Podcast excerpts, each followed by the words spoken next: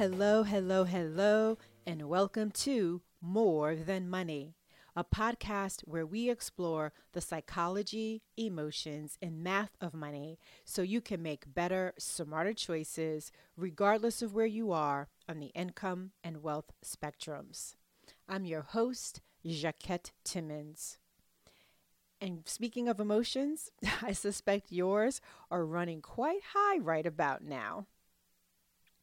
Ah, deep breath. How are you doing? How's your anxiety level today? For the immediate future, I'm going to kick off each episode taking a few seconds to check in with you because, you know, the times in which we are living.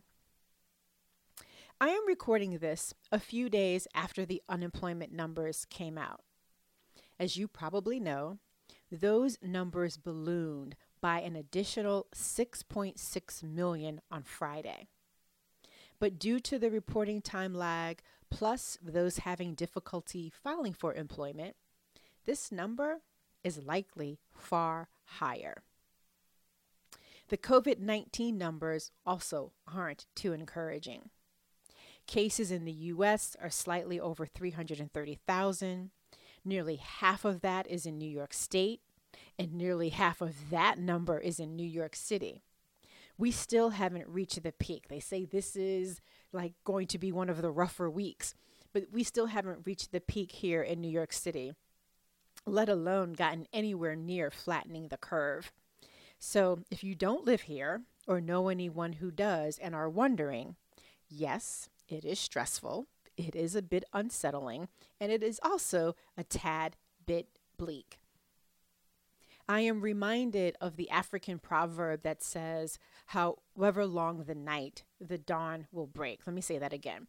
However long the night, the dawn will break. And right now, whew, the night sure seems long and getting longer. In moments like this, it's natural to feel fearful. It's understandable if self doubt and pessimism seep in. In moments like this, it is often hard to remember that you've actually experienced some challenging times before and you survived. In moments like this, it's hard to remember that because we are so deep in this crisis and a crisis of this magnitude. And that's what makes moments like this extremely hard. They can hijack your attention and have you so focused on everything that is bad, that isn't going well, and that still may go wrong. Look, I am not here to be in your ear to give you a hollow virtual pat on the back and say, everything will be okay. Nor am I here to suggest how you should feel. That would be woefully inappropriate as well as dismissive at any time, but especially now.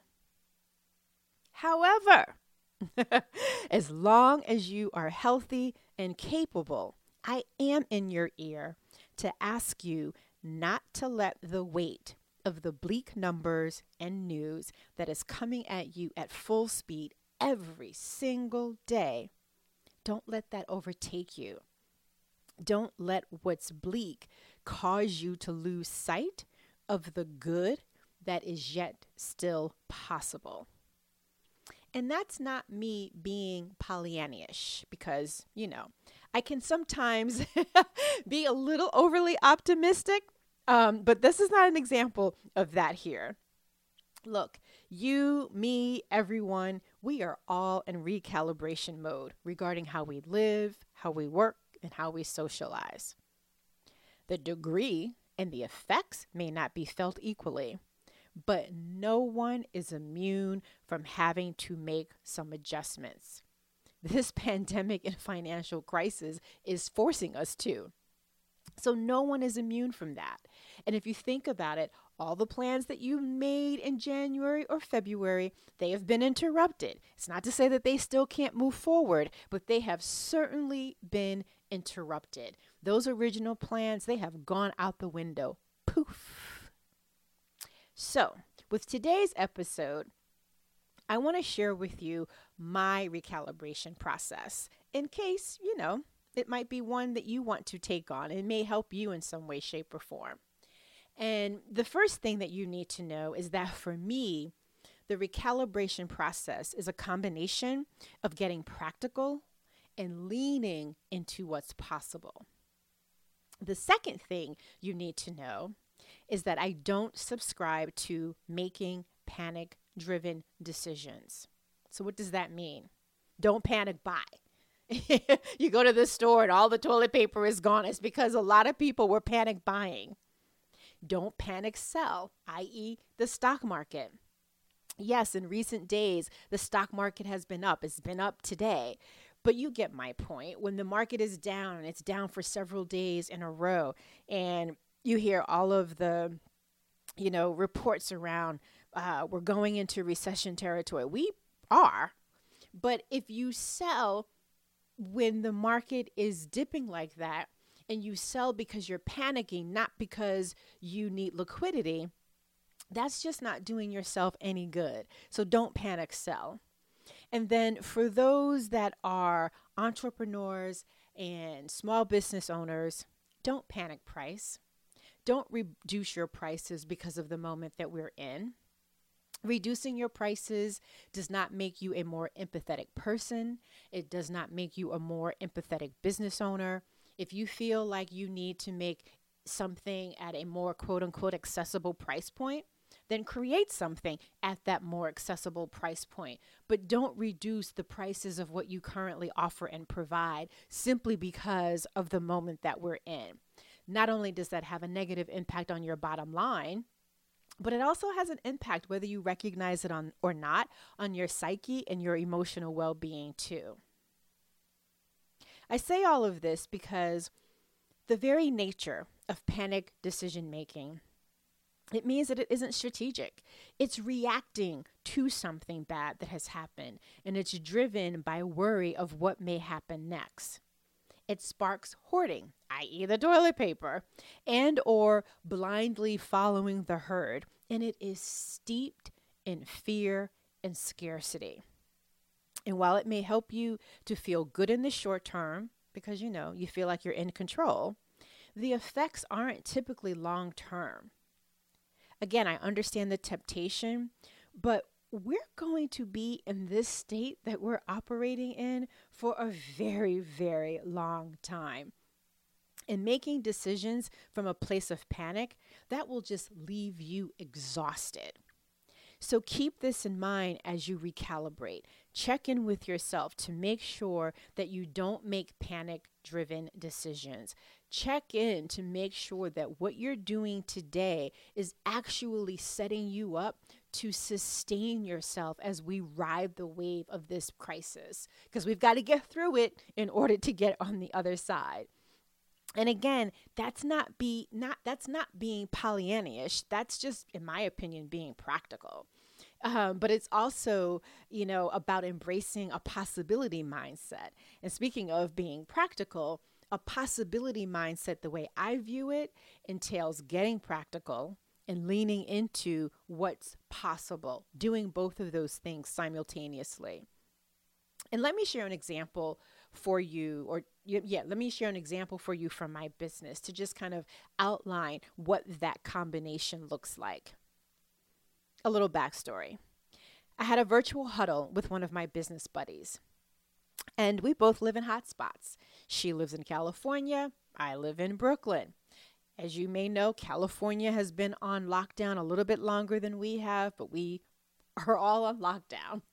Um, and for both of us, our businesses shifted in March significantly. For me, it was March 12th, very poignantly. And it's because hosting in person events and our speaking engagements, they came to a complete halt. And it was really interesting because I had this thought in the back of my mind, and it was rather comforting in an odd way that she was thinking the same thing. Because what came about during our discussion is that we both estimated that it will likely be 12 to 18 months before those parts of our businesses get back to quote unquote normal. So the idea of, you know, having a speak engagement where I'm flying, you know, getting on a plane and flying somewhere to speak at a conference, that ain't happening, I don't think, anytime this year. Because New York and California and a couple of other places, Chicago, we're on lockdown now, but other places throughout the country are not. And so, as we do, in, in fact, hit the apex and then start to flatten out, other places are not on the same timeline. So, when you think of that, are people really going to want to go to a conference and be in the same room with perfect strangers, not knowing what part of the country they're coming from and whether or not they've, you know, gone through the the the waves, if you will? Probably not. So, and, and you think about the fact that a, a, a, vaccination is is not scheduled to be on the horizon for that timeline. It's really altering um, the event planning business, and for those of us that have a speaking arm, and for those of us that host events in person. So, what does that mean? That means that I need to recalibrate aspects of my business accordingly. It means that she needs to do the same. And let me just say, as a sidebar, if you don't have a crew that you can huddle with to brainstorm and strategize, now is the time to form one or to join one. So, in terms of getting practical and leaning into what's possible, the first thing that you've got to do is to get narrow. So, this is one of the first things that I am doing in terms of recalibrating. And if you've listened to previous episodes, you've likely heard me describe my business in, in, in this way. I provide coaching and I do that for singles, couples, and entrepreneurs slash small business owners. I'm a for hire speaker and I host events. I've been asking myself a lot of what if and what would it look like types of questions regarding my coaching practice. Now, you may think, well, wait a second. You just said that the major interruption was to the speaking arm of your business, and that is true. But I really don't have any control over that, right? What's going to shift that even further are things that I can't control. I can control, though, what I do in terms of my coaching practice. And so those questions, what if and what would it look like? That's what I've been noodling on for the last three weeks as it pertains to my coaching practice. And more specifically, I've been wondering what would it look like if I worked only with entrepreneurs and small business owners? What would that would it what would it look like if I did that doing either personal financial coaching or business and personal financial coaching. I haven't made a determination yet, but I'm noodling on what that would look like. Why? Because mainly 75% of my current coaching clients fit that profile. I'm either working with entrepreneurs or small business owners on their personal finances, or I'm working with them on business coaching and their personal finances. And a little tip here this is the power of tracking. I know this because of the tracking that I do. So, tracking is not just for counting the money coming in, but the money going out. Tracking is what has enabled me to take a full look at my client roster, coaching client roster, and see, like I said, 75% of them meet that profile of being entrepreneurs slash small business owners. So maybe for the time being, that's what I focus on exclusively. Again, don't know, but it's what I'm noodling on. But this is one way for me to respond to the shifts that are happening around me while still being of service and while still being in a position where I can take care of myself and my business and still be here through the crisis and then on the other side of it. Now, granted, your specific situation may not be similar to mine. But in what ways might you benefit from getting narrow professionally and or personally? So that's the first thing when it comes to recalibrating. After making sure you don't make panic driven decisions. The second thing is to expand. Now I know you're like, wait, wait, what? Because it probably sounds like a contradiction, but it isn't. And here is why to me, expand is about the power of leveraging and collaborating. The potential collaborations um, that are on the table, as well as those that I'm already working on, are, excuse me, are A, amazing. And B, they're with some pretty cool people and companies. So I'm really excited about them. But here's the deal all but three came about after March 15th. Another sidebar relationships and strong connections matter. Nurture them in good and in challenging times. So I turn this back to you. With whom could you collaborate and what might that look like? What ideas have surfaced for you in this moment of time when you actually have a moment to let your mind relax um, and not be caught up in all of the stress? What ideas have come to you? And who might you partner with on bringing those ideas to reality? And then here's the third thing in terms of getting practical and leaning into what's possible, i.e., recalibrating focus but it is important to focus on the right thing. There are aspects of COVID 19 that feel very dystopian to me. They remind me of books written by one of my favorite sci fi authors, Octavia Butler. And if you're not familiar with her, oh, I love her. One of my favorite books is Kindred. That has nothing to do with where we are right now, but it is amazing. And then the others would be the others in terms of like what makes me think of this moment in time that we're in um, are the parable the, par- the parable trilogy especially the parable of the sower but here's my point. Crises of this scope they reorient everyone and everything whether it's in fiction i.e octavia butler's books or nonfiction i.e the reality in which we're living right now. But in the process of this reorienting all kinds of things get revealed. It reveals what some already knew, it reveals what others knew but just chose to ignore.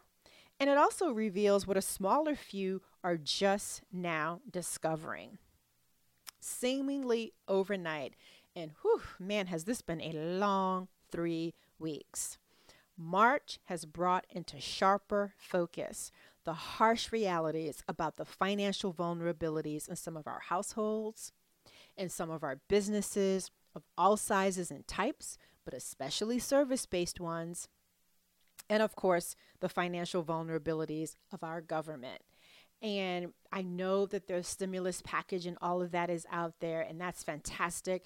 It needs to, you know, be even better, especially for small businesses, given that small businesses employ the majority of us, um, of people, and um, that they're the ones that are suffering the most. I walked, I live in Park Slope, and I walked down, you know, one of the major avenues, Seventh Avenue, and it's it, avenues, and it's just like I cannot believe the number of stores that are closed and have been since uh, March 15th in some instances what I'm really interested in, and I'm doing a little bit of an ad lib here, um, what I'm really interested in is seeing how the conversation around personal finance and personal finance responsibility or the scope of someone's responsibility, how does that change? Because when you have millions of people now without a job due to no fault of their own, how do you then say, that people are irresponsible and that's why they're in the situation that they're in. So I don't have an answer to how things are going to change, but I'm really curious to see how they how they've changed. But back to my original point here, um, in terms of things that get that get you know revealed when things get reoriented. You know, this has also just highlighted how frail our healthcare system truly is, especially for already, you know, people that are already marginalized. And my heart goes out to all of those families that have lost a, a loved one because all deaths are heart wrenching, especially if they could have been avoidable. Yet the data that is coming out about the number of COVID cases killing Black people specifically, whew, that is that just really kind of takes your breath away and that might not be the appropriate phrase to say given what covid does um, but i can't think of anything right now other than that. It, it's just really really heart-wrenching. And I guess that doesn't need to go without saying that, you know, in terms of reorienting and what it reveals, in this case, it's it's for some for some of us we've known this all along. For others they're really figuring out for the very first time that there are some elected officials that simply do not care. And so i hope that if you sat on the sidelines in november of 2016 that you will not. And if you did not you did vote then that you will do whatever you can to make sure other people vote too because that's the only way this stuff is going to change. But here's my whole point and parking there for a moment in the midst of all of this bleakness, it is hard not to focus on the gloom. And yet, that is precisely what is required of us to believe in what's possible and what's good. It's up to us, it's our responsibility to take on the challenge of walking that tightrope of being practical by acknowledging the day to day realities while also focusing our attention on what's possible. So, again, my ask, stated differently this time take care of yourself so you can hold on to hope. Remember the strength that you discovered the last time that you went through a crisis.